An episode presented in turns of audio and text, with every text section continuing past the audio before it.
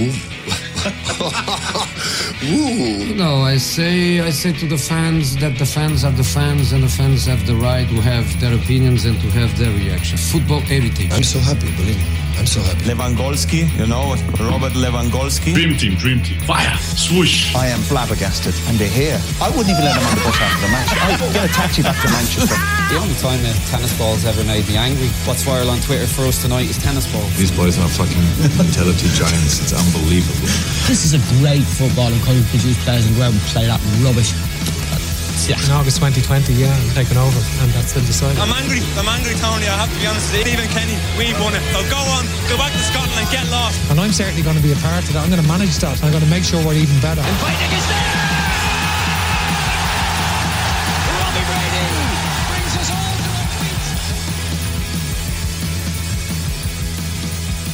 Two big statements this weekend. Firstly, from the king himself, LeBron James, and he replied, Yes, he is, to the official Liverpool Twitter account when they said Mo Salah is just absolutely unbelievable at football.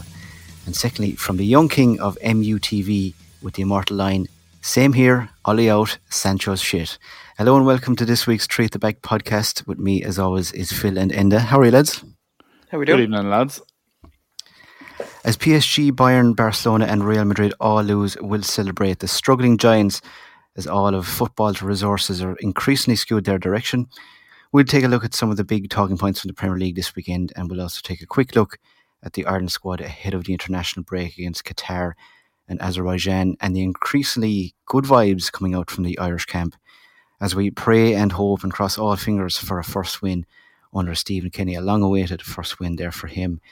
Um, on the Premier League front, lads, it was Barclays in all its glory at Anfield on Sunday as Liverpool and Manchester City played out an exuberant second half of football. If we just kind of quietly forget about that dreadful opening 45. But Phil, I'm sure you saw um, Ken Early writing today that this fixture is the new Classico of world football.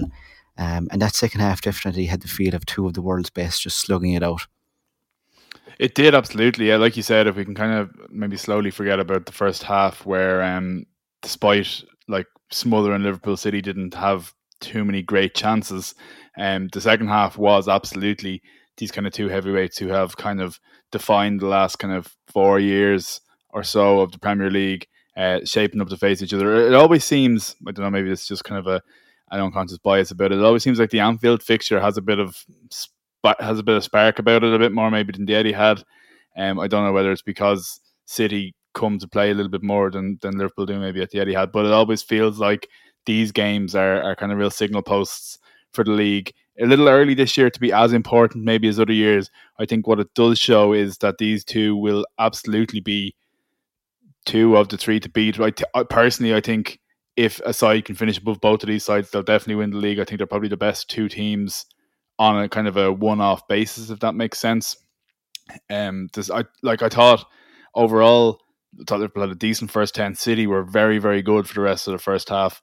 Thought Liverpool were quite good until the first goal, and then it went a little bit mad. And I was surprised, to be honest with you, with how open both sides were after De Bruyne's goal. Uh, it was like it's a league game at the start of October, and these lads are going end to end like it was a cup final. There was no kind of hanging back. No, what we have, we hold. Real stark contrast to when they played at the Eddie last season. I don't know if you remember, it was a particularly dull game for the last half an hour. It had been an exciting enough game, but uh, both sides were just flat out on their feet. It was the last game before an international break, and they kind of looked at each other and shook hands at one on one all in an hour, and um, that was the opposite of this. Uh, I think what, you're, what you're seeing is the benefit of a full preseason, benefit of, of okay, the Euros were on, but no Afcon, things like that. Those players who were probably uh, more um, more ready to give a bit more of themselves. So I, I, thought it was I thought it was a great game. I won't fall into the cliche of it being a great advertisement for the Premier League. I don't think the Premier League needs that advertisement, but I think what it does show is, like you said, two of the preeminent teams in the world uh, going hammer and tongs at each other uh, mm. relatively early in the season. Yeah, I actually didn't mind the first half. Um, mainly because how depressed Phil was about it on Twitter, probably. Um, or Liverpool having a 0.02 XG. I don't even know how that's possible, but um, Phil, you're more into that than I am. Uh, but, uh, you know, the second half was just absolutely phenomenal, and I'd be surprised if we see a better 45 uh, in the league for the rest of the season. Um, uh, you know, once Salah just started to open the game up, you know, it was just a completely different story. Um, and then obviously Foden did the same at the other end. I, I think it probably, you know, exposed a couple of issues City have in terms of why Grealish is playing on the wing when you have Sterling and, and Mahrez on the bench. And I do think they looked more balanced when he went off. Um, but uh, that aside, you know, um, we're used to kind of City producing these type of performances. We saw against Spurs, against Southampton, and I kind of felt it was going to be that sort of season for them. But in the last few games, I mean, they were even excellent at PSG, even though they lost 2 0. It was just a bizarre game that they could have easily won if they played that 10 times. They probably win it 9 out of the 10 times. It was just one of those games for them. They were excellent uh, against Chelsea, Chelsea the week before. So it's really starting to come coming together for them as well. And I think having a fit De Bruyne and, and getting Foden involved again really seems to take them up another level than we saw at the start of the season. Um, and as for Liverpool, you know, as you, as you said, whoever finishes above them or City would probably wins the league. I expect Chelsea, Liverpool, and City to kind of break away for, from the rest over the next two to three months. And then it'll be a, a three horse race, and who can manage their squads the best between the European games and the league games, and you know who can manage their form the best. Um, you'd probably still be slightly concerned about Liverpool's depth compared to the other mm. two teams, but mm. you know I thought overall they showed that you know if they can get their best eleven on the pitch, um, and that was this without uh, Trent, which you know is probably even more significant considering how reliant they are on him usually to to create. Um, and you know Fabinho again having probably one of his worst games that they'll have in a big match. So that's you know a positive for Liverpool if that makes sense, considering there's a lot more to come from them as well, and, and they can still produce that type of performance against you know an excellent team. So I think all in all, uh, both managers would be very very happy with how both teams played, and I think there's a lot more to come from both of them as well, which is kind of frightening for the rest of us as well, who are not in as good a shape as those mm. two teams at the moment. Yeah, and I think another factor that makes this kind of such a big fixture at the moment is it's essentially becoming Klopp versus Pep as well. Mm. Um, and I think this fixture, if you compare to say Liverpool versus Manchester United, which uh, this fixture doesn't have the kind of same weight of, of history on it, whereas that game is more, you know, you don't want to lose it and you don't want to lose the bragging rights, whereas this is much more gung ho. And I think both managers are happy to try and outdo themselves uh, on the score sheet and get the victory, um, particularly that Anfield uh, side of things, uh, like you mentioned, Phil. Um, and Klopp, I mean, I'm surprised Geoff Shreeves' head didn't explode when when uh, Klopp started spitting uh, tactical facts at him in the post-match press conference, um, and it was pretty interesting to finally hear some uh, some tactical uh, insight into the changes that were made, particularly after the first half, um, going into the second. Um, one change that didn't happen at halftime, which a lot of people thought would, was uh, was James Milner being hauled off um, a little bit earlier than he was. Um, very lucky not to get red carded. I mean, the the the, the foul on Bernardo Silva.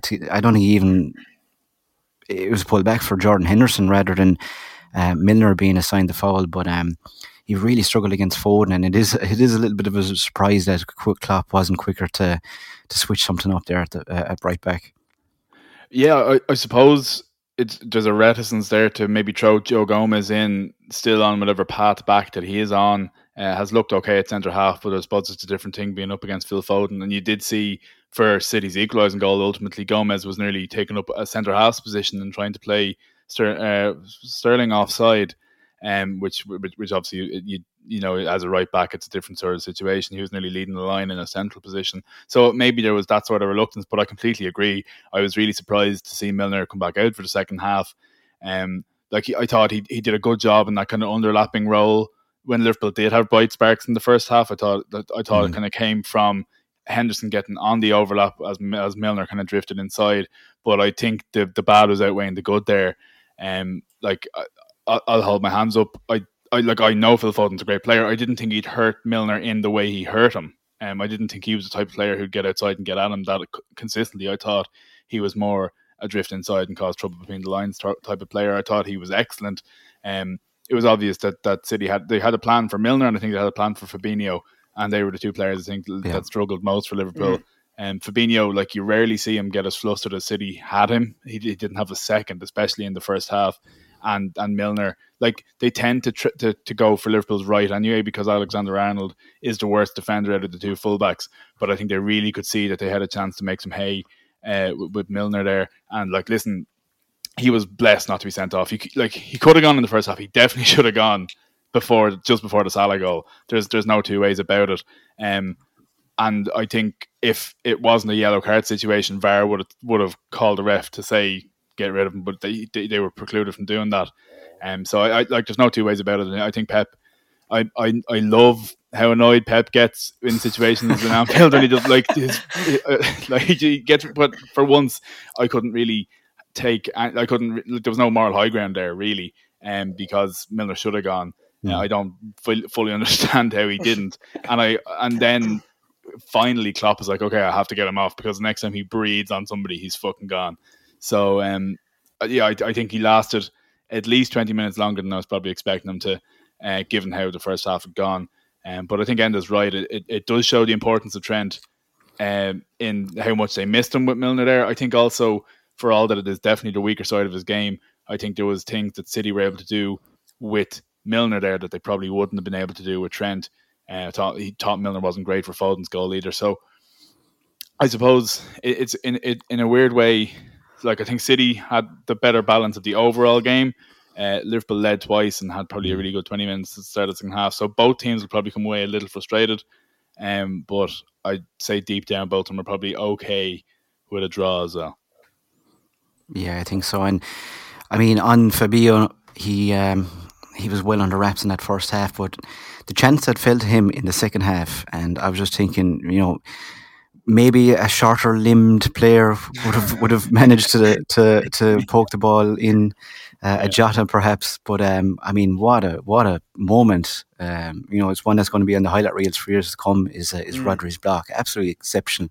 Did you see um, that screen? Did you see that screen? Oh, yeah, I was just moment. about to mention it. Um, and like the the minute and second doesn't change by the time he's made up maybe two or three yards to make the block. I mean, absolutely unbelievable. It was not. That's a good point actually about the shorter limbed player. Even if somebody who's shorter might have pulled on it first time instead of being able to control it, like mm. you know, like a Jota might move forward and try and pull on it first time rather than Thing was long. Fabinho's legs were long enough to kind of trap it and then go again. Um, but like safe to say, I was already halfway across the room when the ball fell to him. I was like, "This is great. This is it." And uh, no, it was not it.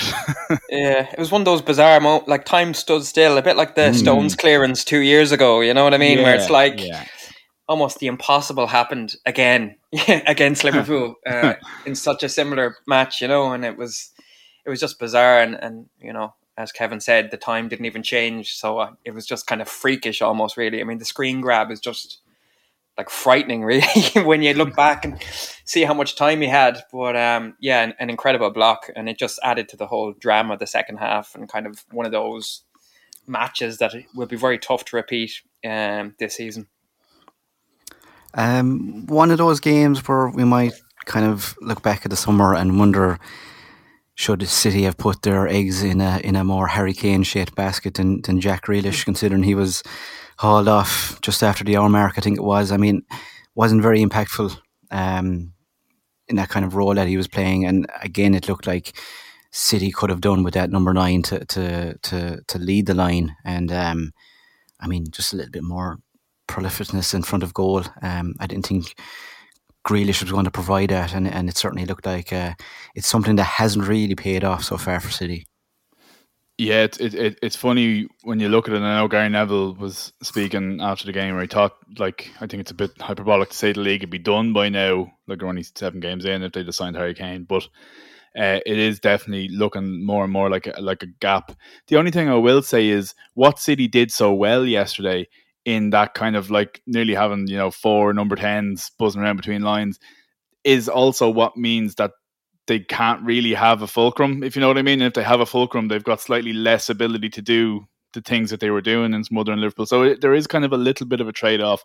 Listen, ultimately, I think to be better off with a Harry Kane than like and three number tens rather than four number tens and, and no, nobody up top. But there is a little bit of Robin Peter to pay Paul. And Guardiola's sides, I think, when they're at their best, they don't have that kind of, you know, between the width of the goalpost striker. I think his best sides have been kind of stuffed full of midfielders and, and somebody mm. finds the goals from somewhere. Um, but like you, you, just saw yesterday with all those really threatening balls being put across the box, and you're just looking for somebody, anyone to be there. Uh, like I like obviously you know how people uh, count these things are different, but on on big chances, I can't remember was it StatsBomb or scores on or one, one of them had Liverpool three 0 on big on big chances, uh, and so City weren't actually getting somebody in a position where to even make the big chances out of the things that they all the possession that they had. So I think absolutely it's going to be a team that we return to an awful lot.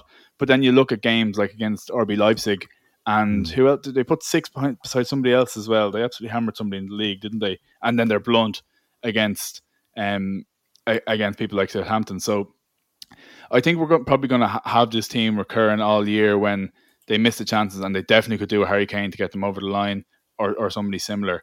But I think there is also an element of Pep's sides that he likes the system that he has, and it, it I think it was a big part of why they were so good yesterday. Actually,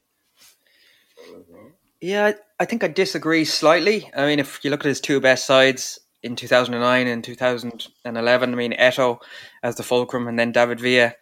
Um, and I suppose, yeah, the, the Ibrahimovic thing didn't work the season before, but I, I, think there was a lot of factors behind that. I just don't think he was that type of fit for a Pep team. But I still think ultimately, you know, Foden and De Bruyne are tough enough to stop as it is, and with a Harry Kane or a world class number nine in front of them, I, I just don't think anybody could stop that. Whereas with Grealish, the positions he was popping up on, he's basically played as a left winger throughout his entire season so far. Um, and you can see he's cutting in most of the time, and um, and it, that's pretty easy to stop, and it's pretty predictable, uh, especially when you consider he's keeping out Sterling, Mahrez, or Ferran Torres, mm. who, who, all who can do a fantastic job in those positions. So um, I still think it's a hundred million that could have been better spent. Um, as sensational as Grealish is, I, I love him as a footballer, but you know we talked about it at the start of the season um, in terms of what can he bring extra to City that they don't already have, and I'm, I'm still not seeing it. You know, especially when you see how uh, intelligent Foden was yesterday. Phil made a great point there earlier that he was able to do Milner on the outside as well as the inside. He wasn't just cutting in all the time as you would expect from your traditional number ten. He he's able to read the situation so intelligently for such a young player, um, and he's so adaptable across pretty much anywhere in that front six. Um, whereas Grealish has always been a, a slightly a bit more predictable. Um, probably better kind of dribbling on the ball, but um, that's not really what City needs. So it's it's going to keep rearing its head. I think that one all season. Um, he'll have games where he, like Leipzig, he scores and assists and everything looks great. But you know, Pep seems pretty keen to persist with him, as you'd expect after signing him for so much money. But I don't think that's where the real fear is going to come from City this season. I think Foden and De Bruyne are still um, the ones you'll be needing to stop. Um, and Cancelo as well has started the season really, really well. So if he can mm. continue that form, I think you know City are definitely going to be there thereabouts at the end of the season. Uh, and if they're not, I think the only reason would be because they don't have that, um, you know, number nine to really um, bring things home. Quick word on Mo Salah. I mean, we've got this far without mentioning his goal. Um, and even uh, even like beyond the goal, one of my you know my takeaways from the game that I think in Salah and De Bruyne were probably looking at two of the best players in the league at the moment. I just think De Bruyne was sensational um, and probably didn't get enough credit um, in the aftermath uh, with the with uh, Gary Neville's uh, joint men of the matches uh, between Foden and Salah.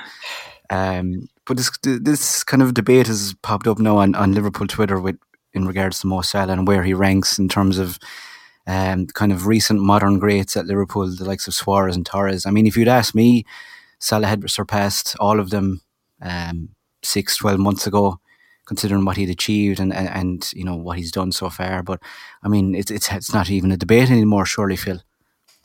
I've been watching Liverpool since 98, 99, and the only player that I would countenance in the same discussion as him is Steven Gerrard. Um, I like I just I, I can't see how you can make an argument anymore for, for anyone else um, in that time span. I'm I, I'm keen to say because I know like there was a couple of years there where, where where Fowler was absolutely out of this world, but it was slightly before I was slap bang into it. I've been aware of watching Liverpool since 98, 99.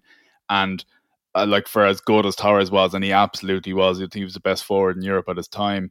Um, like best number nine. I mean, um, like Salah is just uh, he's on he's on a on a ridiculous plane, and it's, it's his consistency as well because he had that ridiculous first year where everything just seemed mm. to be a goal, and there was a fear or or an idea put forward that he wasn't going to be able to do it again. But he just has. He's just he. That's what he does now, uh, and you see that kind of the the assist for the for the Mane goal is this string an extra string to his bow that's starting to come out a little bit more. Um, maybe not always to Mane. I know Enda does like to sow seeds of discord there between the two lads, but um, in terms of his willingness to play creator, I think is coming out a little bit. Uh, but at the same time, he is thick as Anton if you don't give him the ball so he can fucking score. Like that's all he wants to do. But I think you're right, Kev. From my point of view, uh, in in like a modern context, and like I said, in that frame of reference that I have, uh, yeah. I I think Steven Gerrard is the only person that I'd have in a conversation with him. Uh, I think he's brilliant, and I think Liverpool should pay him nearly whatever he wants uh, in this contract. And I don't think they're in a position to dice around too much mm. with it because however much they, they would get from an any hypothetical sale, replacing him is a whole different matter. So I think um, I think you're entirely right. I think he's right up there in the modern greats uh, discussion, and um, and I I hope he's not going to slow down anytime soon. Well, it doesn't look like it. I mean, my theory is that they're waiting until January uh, to announce any new contract uh, in lieu of, of new signings. I think that'll be the the uh, inverted, you know, and so apparent new signing will be con- uh, will be Salah's contract, and I think that'll uh, try to appease fans for the for the January transfer window. But that's just my theory at the moment. Yeah, I hope they don't say an early Christmas present like they did with the Suarez contract. but uh, no, I mean he's absolutely phenomenal, and uh, you know, as Phil said there, that he's added that extra layer to his game as well, um, where his creativity, he just seems to always make the right decision, the right pass. He has an incredible link up with, you know, Alexander Arnold in particular, but it was just an observation about his and Mane's relationship, but it seems to be fine since then. Um, and uh, you know he was just absolutely incredible in that second half. Um, and you know I I definitely have him above Suarez and Torres at this point. I think Suarez probably let Liverpool down a bit too much with some of the other stuff he got up to, and Torres yeah. probably couldn't keep that consistency going that um, mm. many people thought Salah wouldn't be able to do. But you know he's just been able to achieve that. Um, so yeah, he's been absolutely incredible, and uh, yeah, you'd have to have him as one of Liverpool's best ever Premier League players for sure.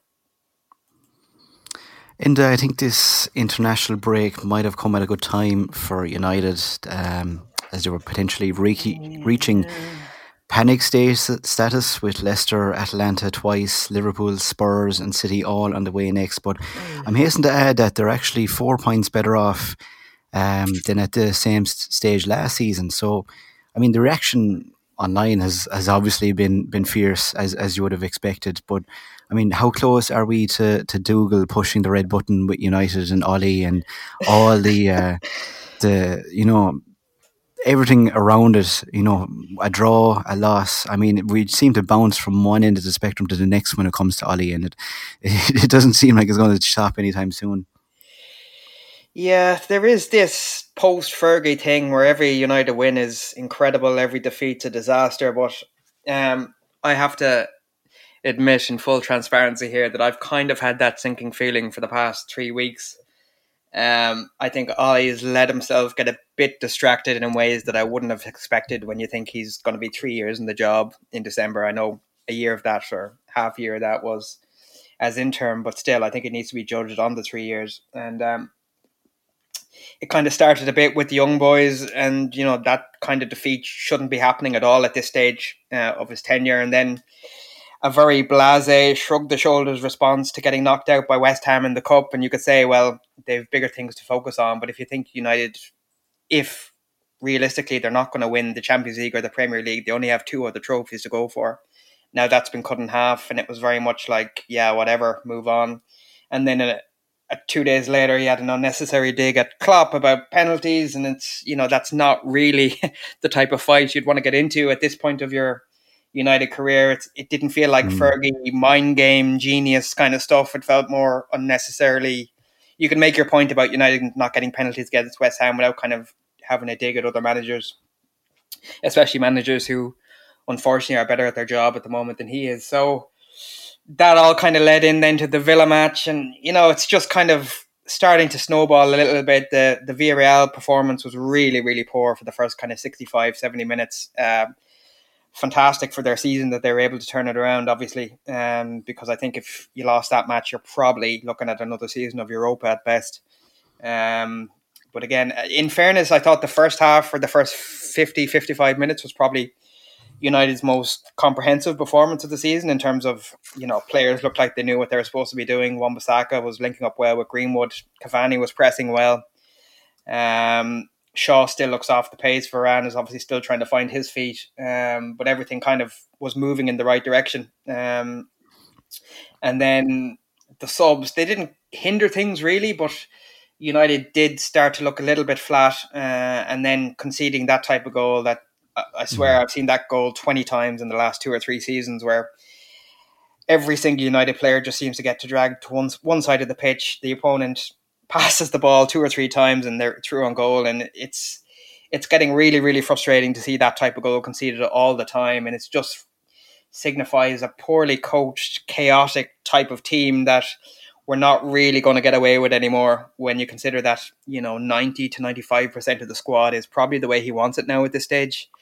Um, so that's kind of where my concern is really starting to come from in terms mm. of the hmm. same errors, the same mistakes still happening. And um, I think what my bigger concern is not necessarily the fixtures, because you know I think Leicester and At- Atalanta are quite winnable, especially if you look back at all these three years. Those are the type of matches you actually usually find something out of.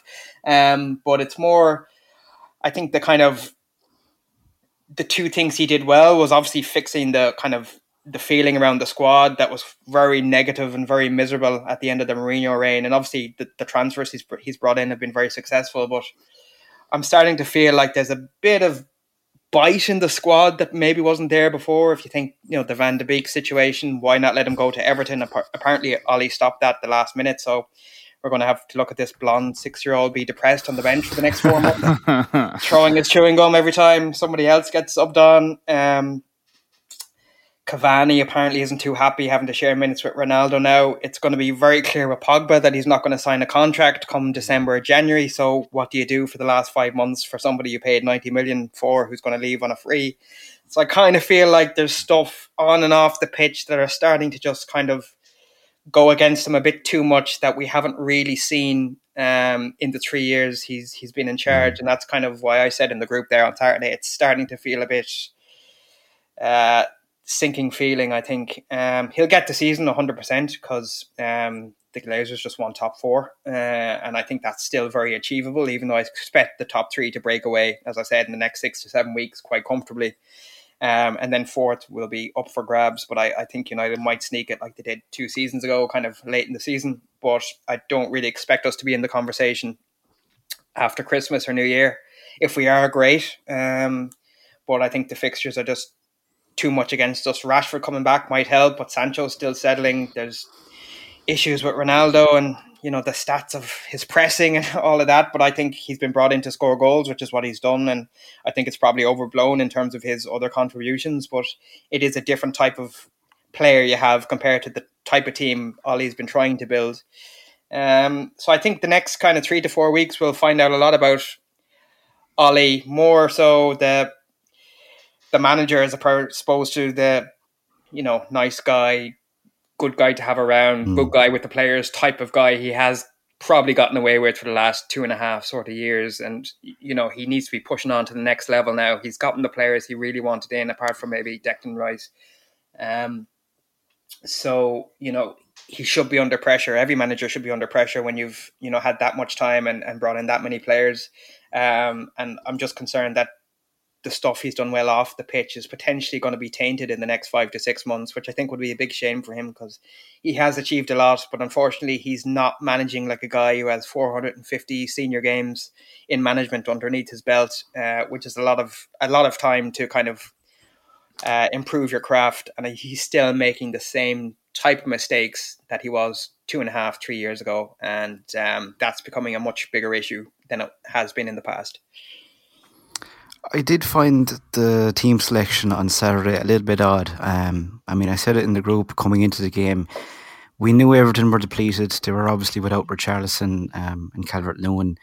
It struck me as a side that, you know, put it away early and then make your changes if needs be. I mean, even if you look at the Everton bench, there was there was two goalkeepers. There was a lot of younger guys who aren't necessarily going to make any impact uh, coming off the bench. But I mean, first of all, Ronaldo being benched you know, I can kind of understand it. I mean, there has been a kind of a hectic schedule over the past couple of weeks, but you are, on the other hand, coming into an international break. Um, and I, as you said, Ronaldo isn't pressing isn't his game. He's, he, I don't think he's going to be uh, hugely um, uh, tired at this point of the season or after a couple of games. But even that certain Pogba, I mean, I think you know going into this game with a midfield of of McTominay and Fred, I think straight away you're probably handing the impetus back to mm. a midfield like Allan and Doucouré, who are who are kind of happy to to run around and deal with that sort of combat of midfield. Um, I think that'll probably suit them down to the ground. But I mean, even like if you did want to rotate, I mean, Lingard seemed pretty good in his cameo so far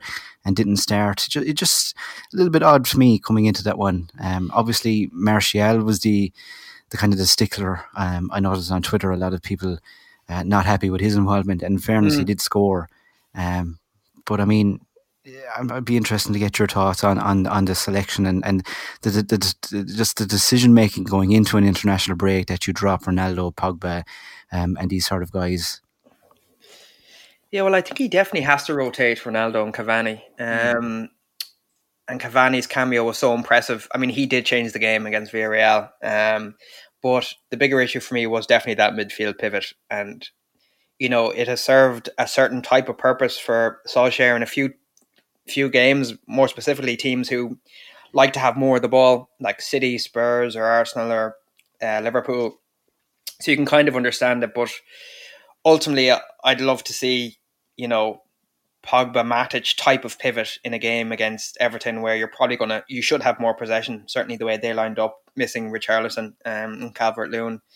Um, you know, I don't think it's any fluke that when Matic came on against West Ham and Villarreal, all of a sudden United looked less chaotic, less out of control. Um, he is the calming presence in that midfield. He's basically our only defensive midfielder when you really look at the characteristics compared to the others. Um, and if we had a 25 year old version of him, I don't think we'd be having any of these conversations. But unfortunately, um, we don't.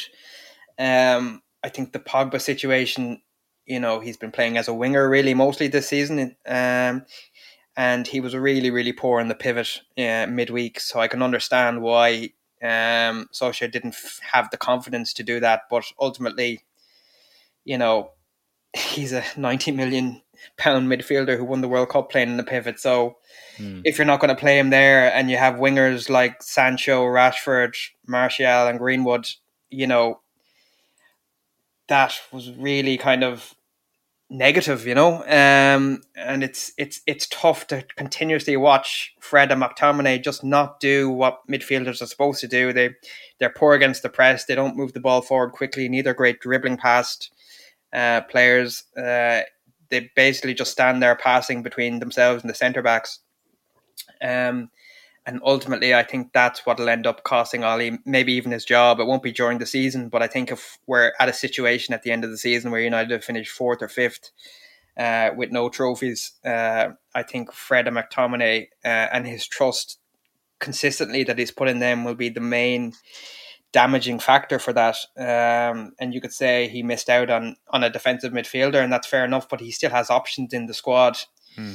To not play those two, especially in these home games against kind of teams outside the top six, where you could lit, you could play a, a 4-1-4-1 easily, and you know you might win three two or four two, and it'll be a bit chaotic and end to end, but you've so much forward talent in that squad, you might as well just take a chance on them. But he's trying to kind of still persist with this traditional four two three one, and Everton were just growing into the game as it went on, and Doucouré and Allan were just taking the piss really at times in terms of how comfortable they were against those two. Um, they were completely dominant, similar to the way Villa were with uh, with McGinn and Luiz as well. Um, I know Villa had a three man midfield, so that made it even easier for them against those two. So, um, but again, it shouldn't be that easy to play against United, especially at home, and that's a huge problem. And I think that could be his biggest downfall of all. Lads, loads of good um, talking points in the Premier League this week, but one team I wanted to mention is Leicester, um, drawing two all with uh, Paddy's Palace on Sunday, which now makes it four games without a win in the league. They've one point from six in the Europa League. Um, I mean, as a side being tipped as potentially the best of the bunch outside of the top four, this hasn't been a very ideal start for Brendan Rodgers, has it? No, and uh, especially, and this is something I know Dan has talked about before, the money that they continue to invest in the squad.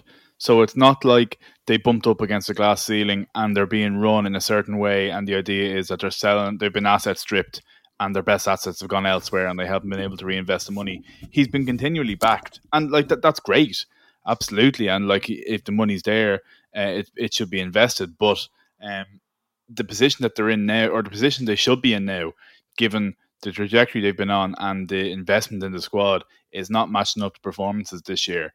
Um, and like to, to get yourself two 0 up, um, away from home against Palace. And listen, I like there's like I, I said the last time we were on. There's a bit there's a bit about Palace I like this year. There's a bit of cut and thrust and a bit of excitement that's been missing yeah. under under Hodgson. You're you're two 0 up against Palace. You should be winning that game uh, if you're serious about being a top four team. Like I, I don't think there's going to be a top there's going to be a team that finishes in the top four this year if it is that four that that, that it looks like at the minute that that would draw the game in that situation and that unfortunately is the is the standard Leicester being measured by now um if they're if they're going to fall back into the pack that's fair enough but that is then that is now an underachievement given the extent of the backing they've been getting uh, and what they've achieved over the last kind of couple of years so like pretty quickly I, I think it's going to be open enough this year in that like fourth down to eighth is probably going to be you know small enough margins or whatever. But pretty quickly, Rodgers could find himself kind of in a bit of a tepid season after kind of the excitement of the last couple of years and a little bit of stagnation, and all of a sudden, maybe then you do look a bit more primed to be picked off for people like Harvey Barnes uh, and, and maybe Justin, people like that. So I just, like I think Leicester. It's obviously early enough that they can still turn still turn things around, but I think their position isn't the false one at this stage. I don't think you look at that and say they've had, they've had hard lines, they've been unlucky. Um, I, I don't think they're living up to the standard they've set themselves. And pretty quickly, that could lead to just a, a pretty tepid, uninspiring season for them. Yeah, I think the Fofana leg break in preseason was uh, a bit of a killer for them because Soyuncu, mm, yeah, I think yeah. he's cost them Champions League in their past two seasons. To be honest, I think he's a huge liability. Um, and uh, their in-game management has become really, really poor. We saw against Napoli they were just so open, even though they were leading. Eh, similar against Palace. I mean, these are games, especially with somebody who has the experience of Rodgers at this stage of his career. You know, they they should be picking those games off easily, considering the positions they're getting themselves in. They still seem to be playing a good brand of football. It's not gone flat or negative, or it's not a team that's not playing for the manager, but they're just making basic mistakes uh, and just seem to lack so much confidence at the moment. And I think the decline of Maddison in particular, uh, somebody said he hasn't had a goal or assist since last sort of March, April or something like that. I don't know. I need to look that up. But um, he was somebody who was, you know, delivering huge stats for Leicester in the, in the past two to three seasons, and he just seems to have fallen off a cliff. I know he had a bad injury, but it just kind of seems to have summed up the slight decline that Leicester um, mm. find themselves in. And then, you know, could he be a bit braver, kind of picking Daka over an, an aging Vardy? I know he scored at the weekend, but does he have the pace and energy that he had maybe two or three years ago? Probably not. He still has it over kind of five to 10 yards. Um, but maybe he needs to be a little bit braver in that regard. But apart from that, I mean, you see their lineups every week. They still look extremely strong on paper, but there's definitely a, a naivety and a, and a, lack of confidence as well, which almost you know uh, seems like a paradox that has developed. Um, and uh, Ndidi in particular, I feel has been really, really disappointing this season. Uh, I thought he was awful in the West Ham match in particular. Um, so there's huge emphasis on Tielemans in that midfield um, to to both defend and attack. Um, and Soumaré, he, he, hopefully he'll settle because I thought he was a fantastic player in France. So uh, I thought that was a very positive signing and, and one that I assume will integrate over time. But um, it's it's a bit problematic for Rodgers at the moment. You know, he has great PR as as he always does, um, but you know, if Leicester aren't you know in around fourth to sixth in the next month or two, then it's it's a huge problem for them because that's where you'd expect them to be, uh, and they're probably not going to qualify from the Europa League at this stage. They have to go to Napoli. Uh, they have a couple of other tricky matches ahead there, so uh, mm. it's it's it's a big challenge for them this season. All of a sudden, when everything kind of looked perfect for them going into the new season, I thought they had a, a great summer. They had the FA Cup and the Charity Shield win, and uh, everything looked set for them to just kind of continue on that um, that path. And it's all kind of fallen apart slightly since then. Yeah, I mean, and I said it too um, after the defeat to Legia that he's a Europa manager that seems to hate the Europa League. I mean, it, it's bizarre obviously yeah. you're going to rotate in and out uh, on those Thursday evenings, but there was a huge amount of rotation for that game.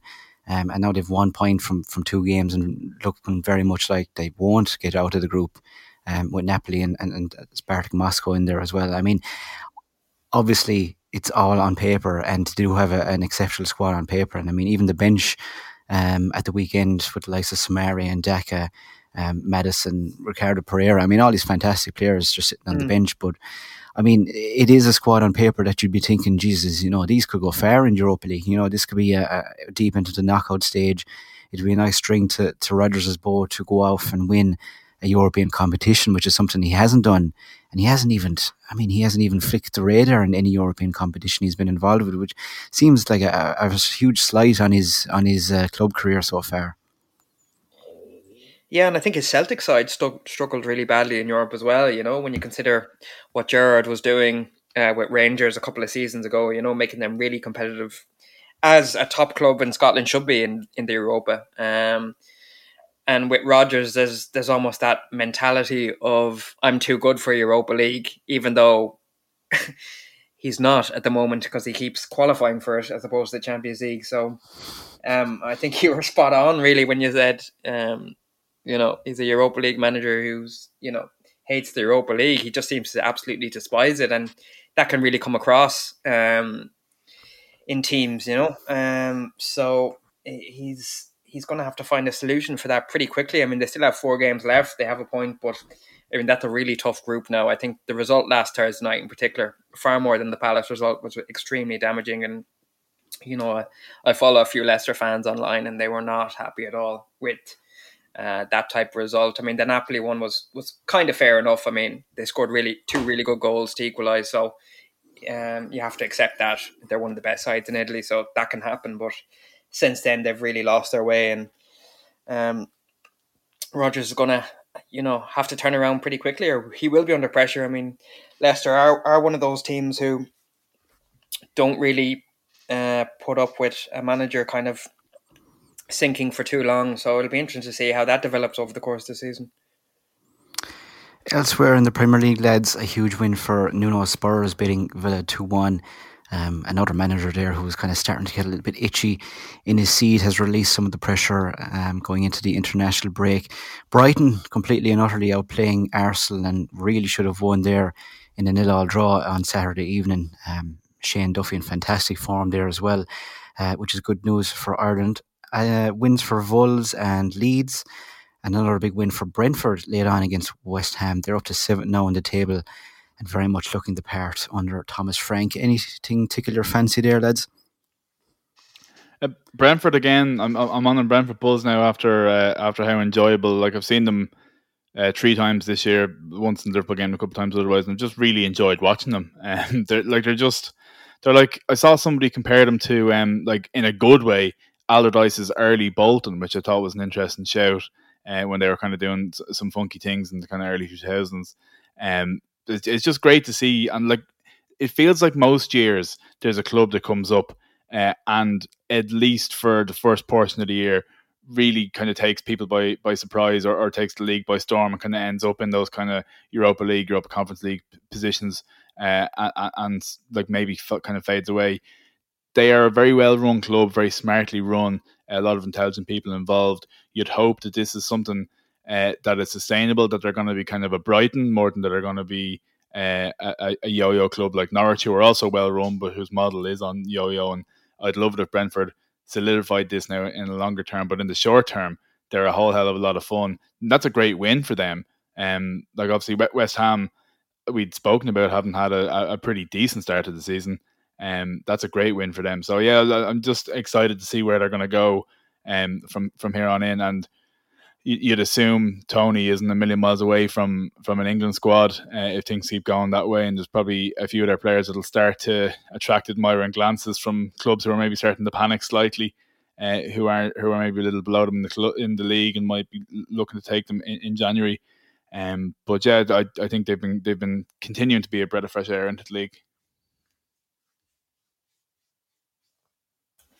Yeah, really enjoyable, and it feels kind of sustainable the way they go about mm. it. I mean, we've seen them do that in the championship, that kind of you know high intensity, high action type of play. I mean, when you saw how much it unsettled Liverpool, you have to think that it's something they can do against anybody. Whereas we had a conversation last season about Sheffield United, and I think Phil, you were talking about how much they were overperforming their XG the, the season before last compared to last season, and mm. that's really where they were finding their issues. Whereas with Brentford, they feel something slightly more sustainable about it it might get a bit too open and predictable as the season goes on, and they might get absolutely battered occasionally. But uh, apart from that, really exciting to watch. And the fact it wasn't a big surprise that they went to West Ham and won kind of says it all, really. I mean, that's you know seven points from Liverpool, Arsenal at home, and West Ham away. I mean, those are huge results for a team that has just come up. I mean, when you think of the the cack that Norwich and Fulham have produced in the past few seasons um, after coming up.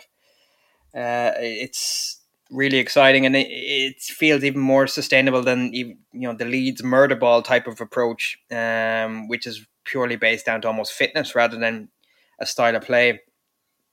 Um, but you'd have to be concerned overall about Southampton, I suppose. Looking at the weekend, you know, three points from seven games, two of those points came at home to United and away to City, so that's not really sustainable. So Mm. As that goes on, you'd have to wonder what really the plan is there for them. And I actually thought they played quite well against Chelsea, but um, ultimately they're just not picking up points. And they had a pretty rough start to the season in terms of the fixtures, but they're not winning the matches that they should be um, in the way that kind of Wolves, Villa, West Ham are able to kind of get over the line.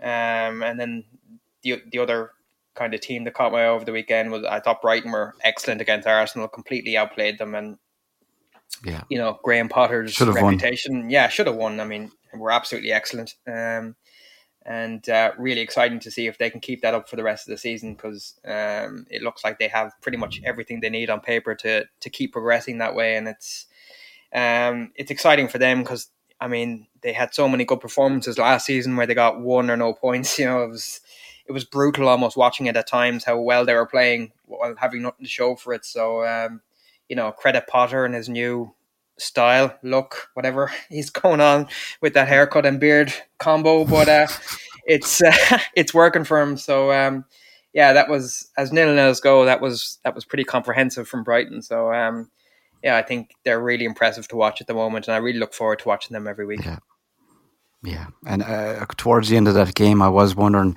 I mean, do some Arsenal fans wish he was in the other dugout for that one? Um, and not Arteta. And it is looking likely that he will be plucked eventually, um, especially keep up, if they keep up that form. Uh, I mean, they've been absolutely sensational. Um, lads, little quirk this weekend 18 years since PSG, Bayern Munich, Real Madrid, and Barcelona all lost on the same weekend. Um, for further hilarity, PSG started Messi, Mbappe, and Neymar, and Di Maria, if you want to throw him as well, um, losing to, to Rennes. But um, I mean, to pick on one team uh, in particular, Barcelona, um, losing could become a little bit more of a, a frequent occurrence uh, the way they're going. I mean, out of those sides is absolutely the biggest fall from grace, but dare I say the most entertaining as well. I mean, with Koeman still somehow managing to hold on to his job despite seemingly everyone involved in, in, in football hating his guts at this point. I mean, I, I, I, I, I follow a handful of um, of Everton fans, and I mean their reaction every time Barcelona lose or Koeman does anything is uh, is sensational. I mean, absolutely despised by Everton fans alone. I mean, but Suarez rubbing it in at the weekend um, with his uh, with his uh, telephone celebration. I think he, he came out and said that it wasn't targeted at Koeman, but I'd be surprised if it wasn't, given his uh, his his penchant for shithousery. But I mean, I mean, Enda, what is what is this Barcelona? I mean, it, it it's, it's it's absolutely shambolic at this point. Yeah, can I remind you that Koeman's trying to shoot a documentary of himself at the moment? I mean, that's how big of a narcissist he is. Like, at the lowest point of your life, you're trying to shoot a documentary of yourself. Like, Jesus, is it fucking suicidal or what? I don't know. But, um, uh, yeah, I mean, I was always eagerly awaiting the post Messi Barca collapse, having experienced something similar myself with Fergie leaving, but I didn't expect it to be this bad. And the lack of direction at the club, I mean, you know, it was very obvious, you know, seven, ten days ago that Laporta was trying to sack him again, just like he was in the summer, but he couldn't find any takers. Um, Pirlo was linked, which, I mean, just would have been bizarre considering yeah, his season at Juventus last year. So, um, it's just bizarre watching them. I mean, Memphis has played okay. Frenkie de Jong seems to have fallen off a cliff in terms of his form. Pedri is just wiped out in terms of the uh, amount of matches he's played.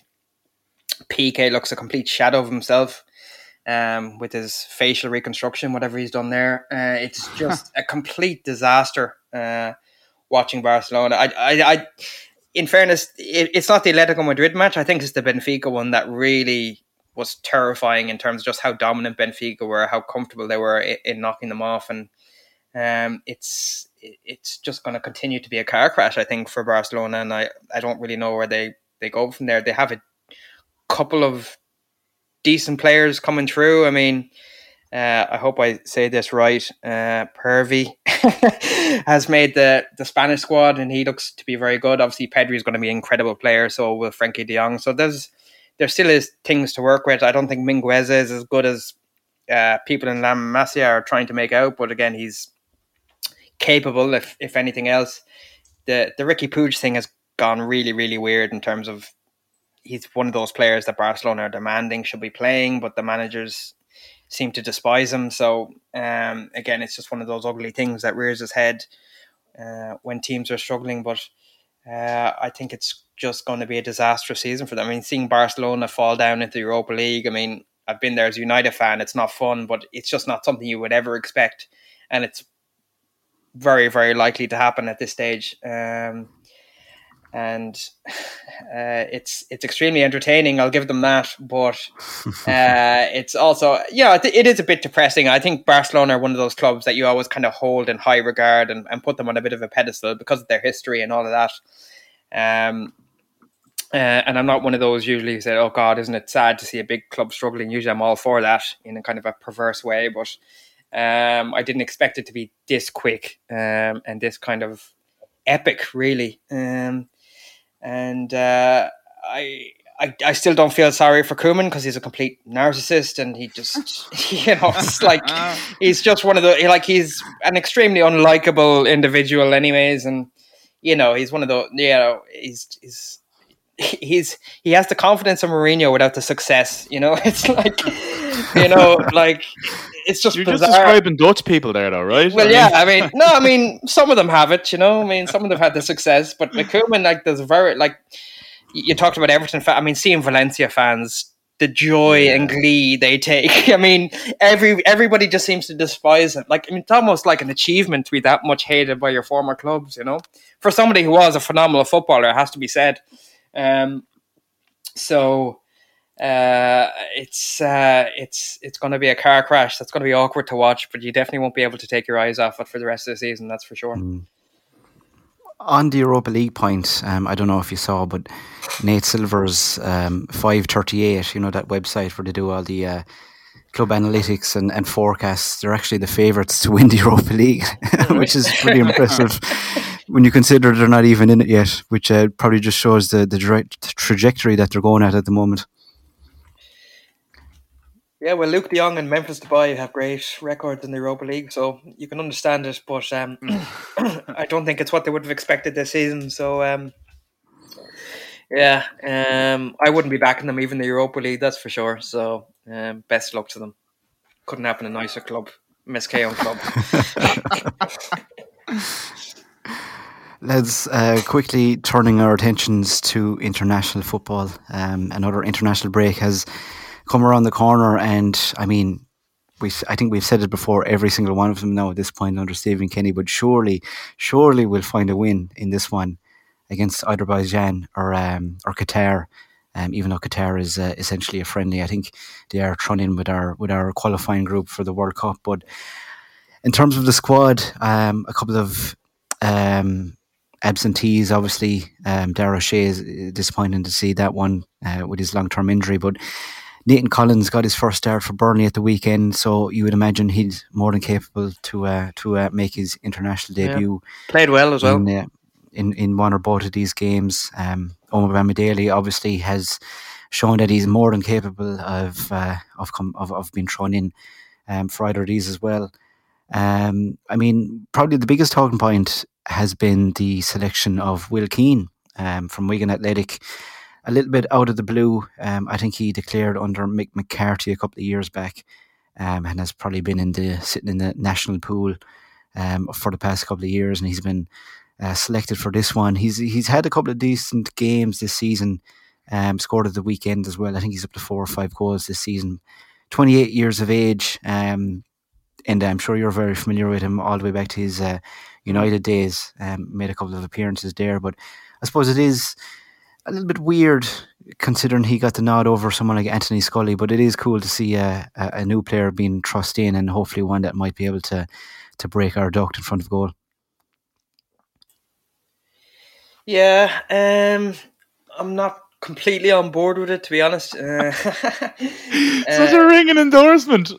I know, I know, I know. And listen, he was higher rated that uh, he was rated more highly than Michael Keane uh, in his young days at United, you know, and uh, we all know the good career Michael Keane has gone on to have. So, um, and had he not got injured, we ne- we might never have seen Rashford's debut uh, against Midtjylland. So, uh, he definitely was there thereabouts for United, but at this stage of his career, um, and when somebody like Anthony Scully at 22 has started the season so well, it's not really a Kenny type of move I would have expected. Mm. Uh, I think that's the thing that kind of not bothers me, but just kind of confuses me a little bit. Um, uh, it's it, if it was Mick, you'd be like, well, yeah, that's what Mick does, you know. But um, with Kenny, we have we have bought into this youth, you know, knowing young players, uh, you know, backing talent as opposed to experience.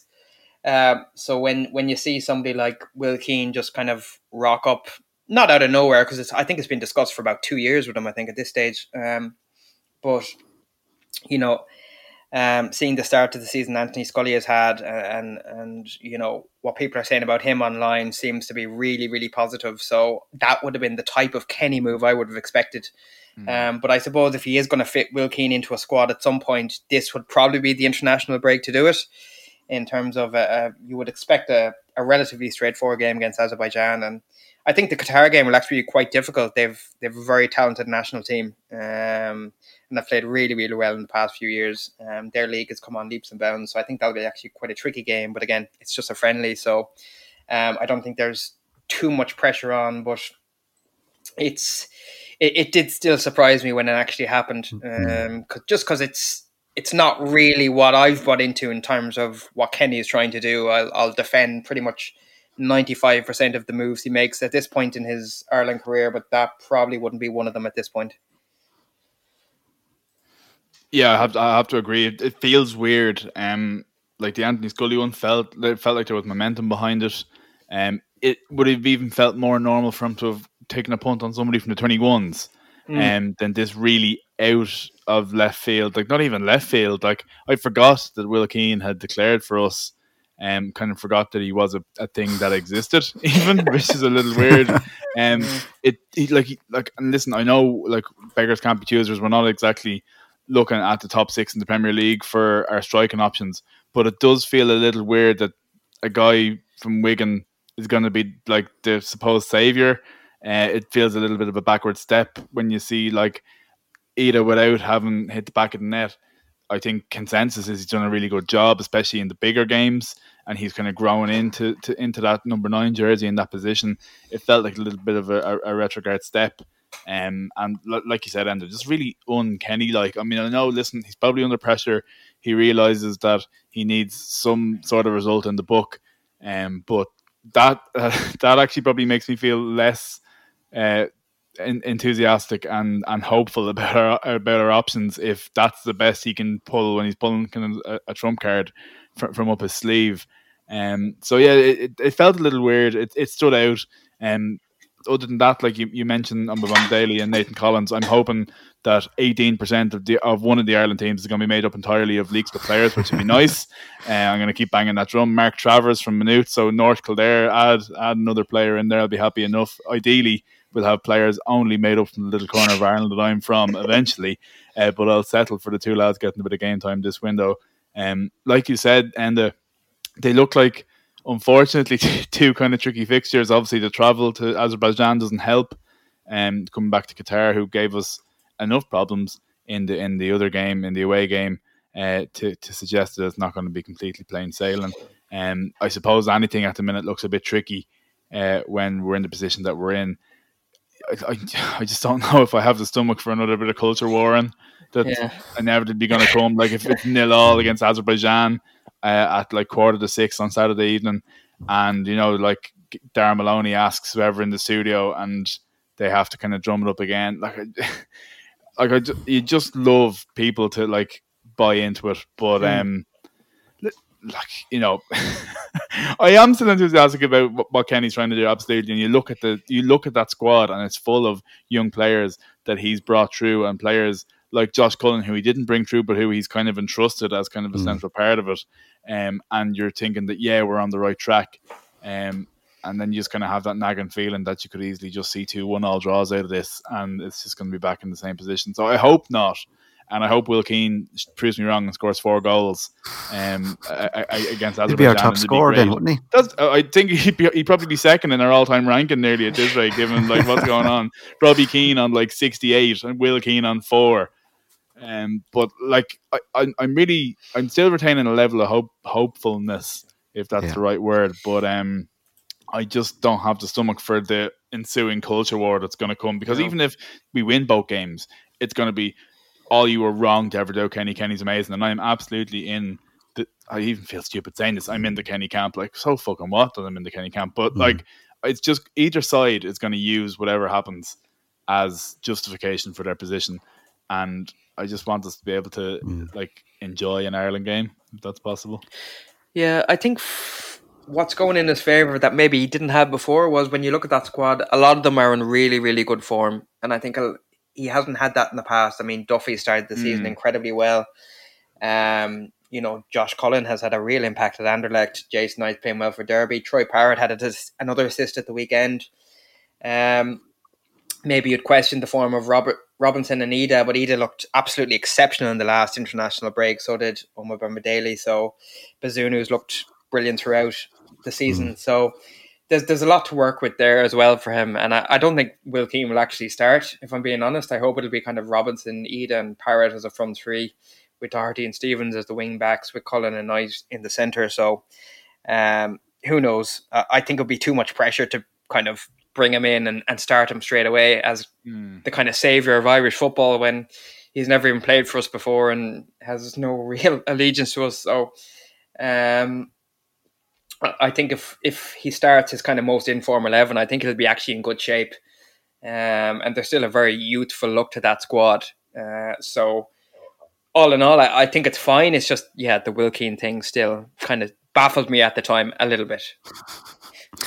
Yeah, and I mean the messaging going into this one seems a little bit different as well. I mean, I don't know if you saw Keith Andrews's um, interview on Off the Ball. Yeah, brilliant. Um, yeah, this whole thing about the um, the poll the poll that was done um, and the response to that, I think came out that eighty percent um, are reasonably happy with, with Kenny, and I think there is a kind of uh, an increasing notion that although people who probably spend too much time on Twitter fighting these culture wars, um, whether you're Kenny or not. There is probably a huge proportion of people in the country who watch Ireland and are probably happy enough with how things are going, and they're not, you know, they're not, you know, it's not life or death for a lot of people.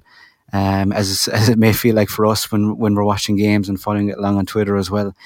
Um, in terms of the squad, I mean, uh, fair enough on on, on Will Keane. Um, I think by all accounts, Anthony Scully absolutely deserved um, a call up, uh, and it's probably a little bit unfortunate not to get one. Um, I, I'm most offended, if you want to say that, by by the persistence with Harry Arter at this point.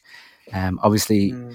I mean he's a he's a an experienced player. He's kind of bounced around the last couple of years, but he doesn't strike me as a player that's going to be involved at all at any point. Um, unless he's just a fantastic guy in the camp, which he may well be, and I'm probably wronging him at this point. But I mean, I look at someone like um, Conor Coventry, for example, who's you know been an absolute you know warrior for the under 21s over the past couple of years. I mean, he's starting in the championship at the moment.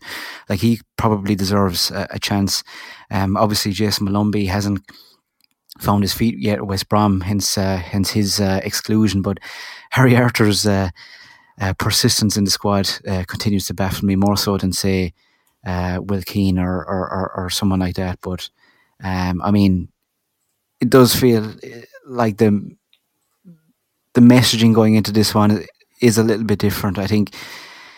I think everyone is kind of tired now after all the, the past international camps between uh, pro Kenny and anti Kenny.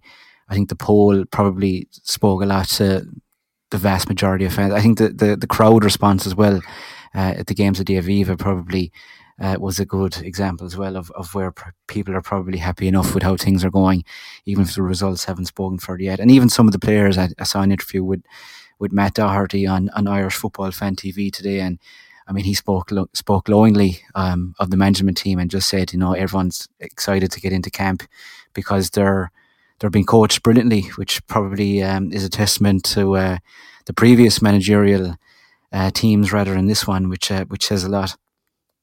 Yeah, I, I, I think that's true. Actually, Kev, the, the mood music has improved. I think in, in recent weeks. I think it, you're bang on to point to that uh, to the poll from OTB, but also from from basically anyone within the camp. I thought Keith Andrews was pretty good on off the ball as well recently. Uh, he did kind of a good hour on uh, on kind of a, a pretty in depth stuff about how, how, he's felt it's gone so far, uh, where he felt it's gone well, and where he felt it went badly. Uh, the Matt Doherty thing's interesting. I, would seen he did he'd done the interview. I hadn't uh, seen what he'd said yet. Um, I think a two game window is going to help a lot as well.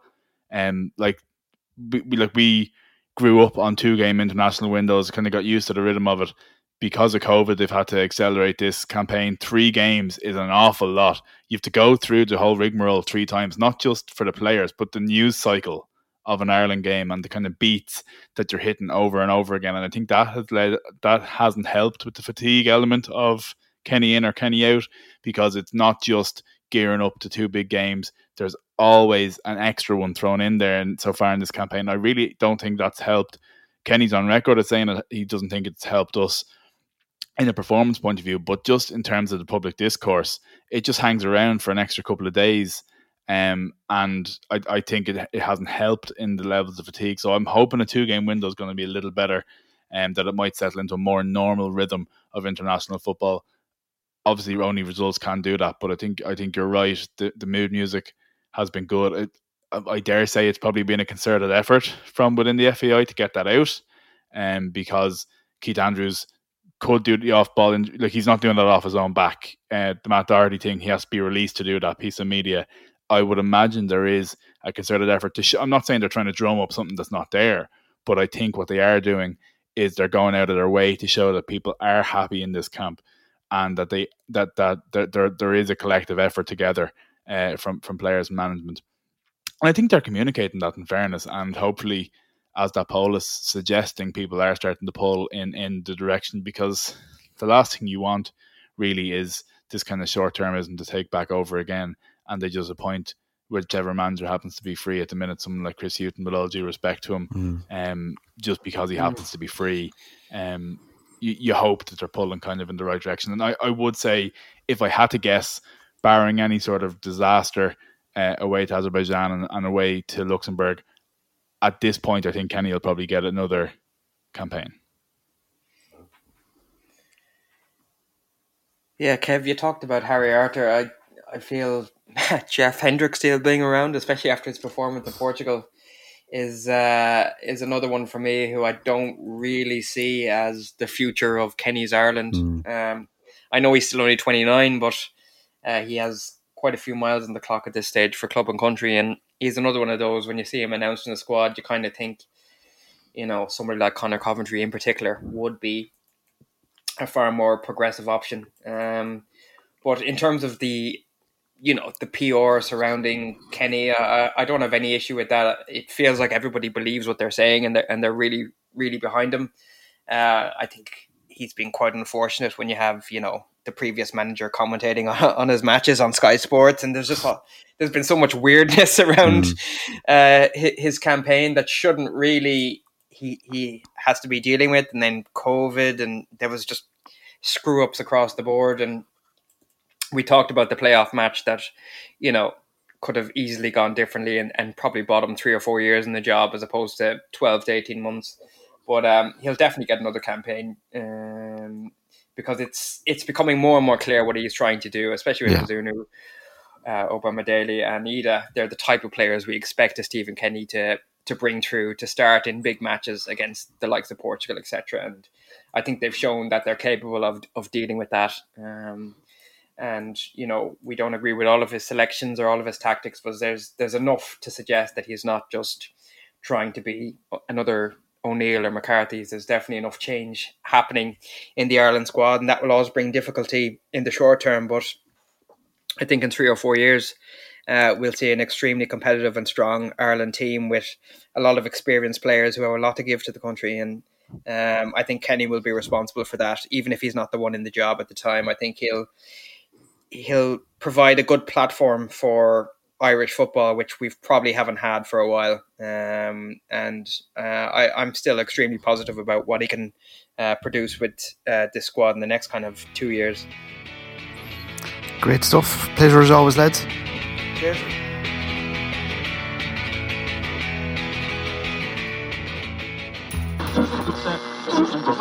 Respect, respect, respect, man, respect, respect, respect, man. So we leave it there, so. okey doke. Good night, and God bless.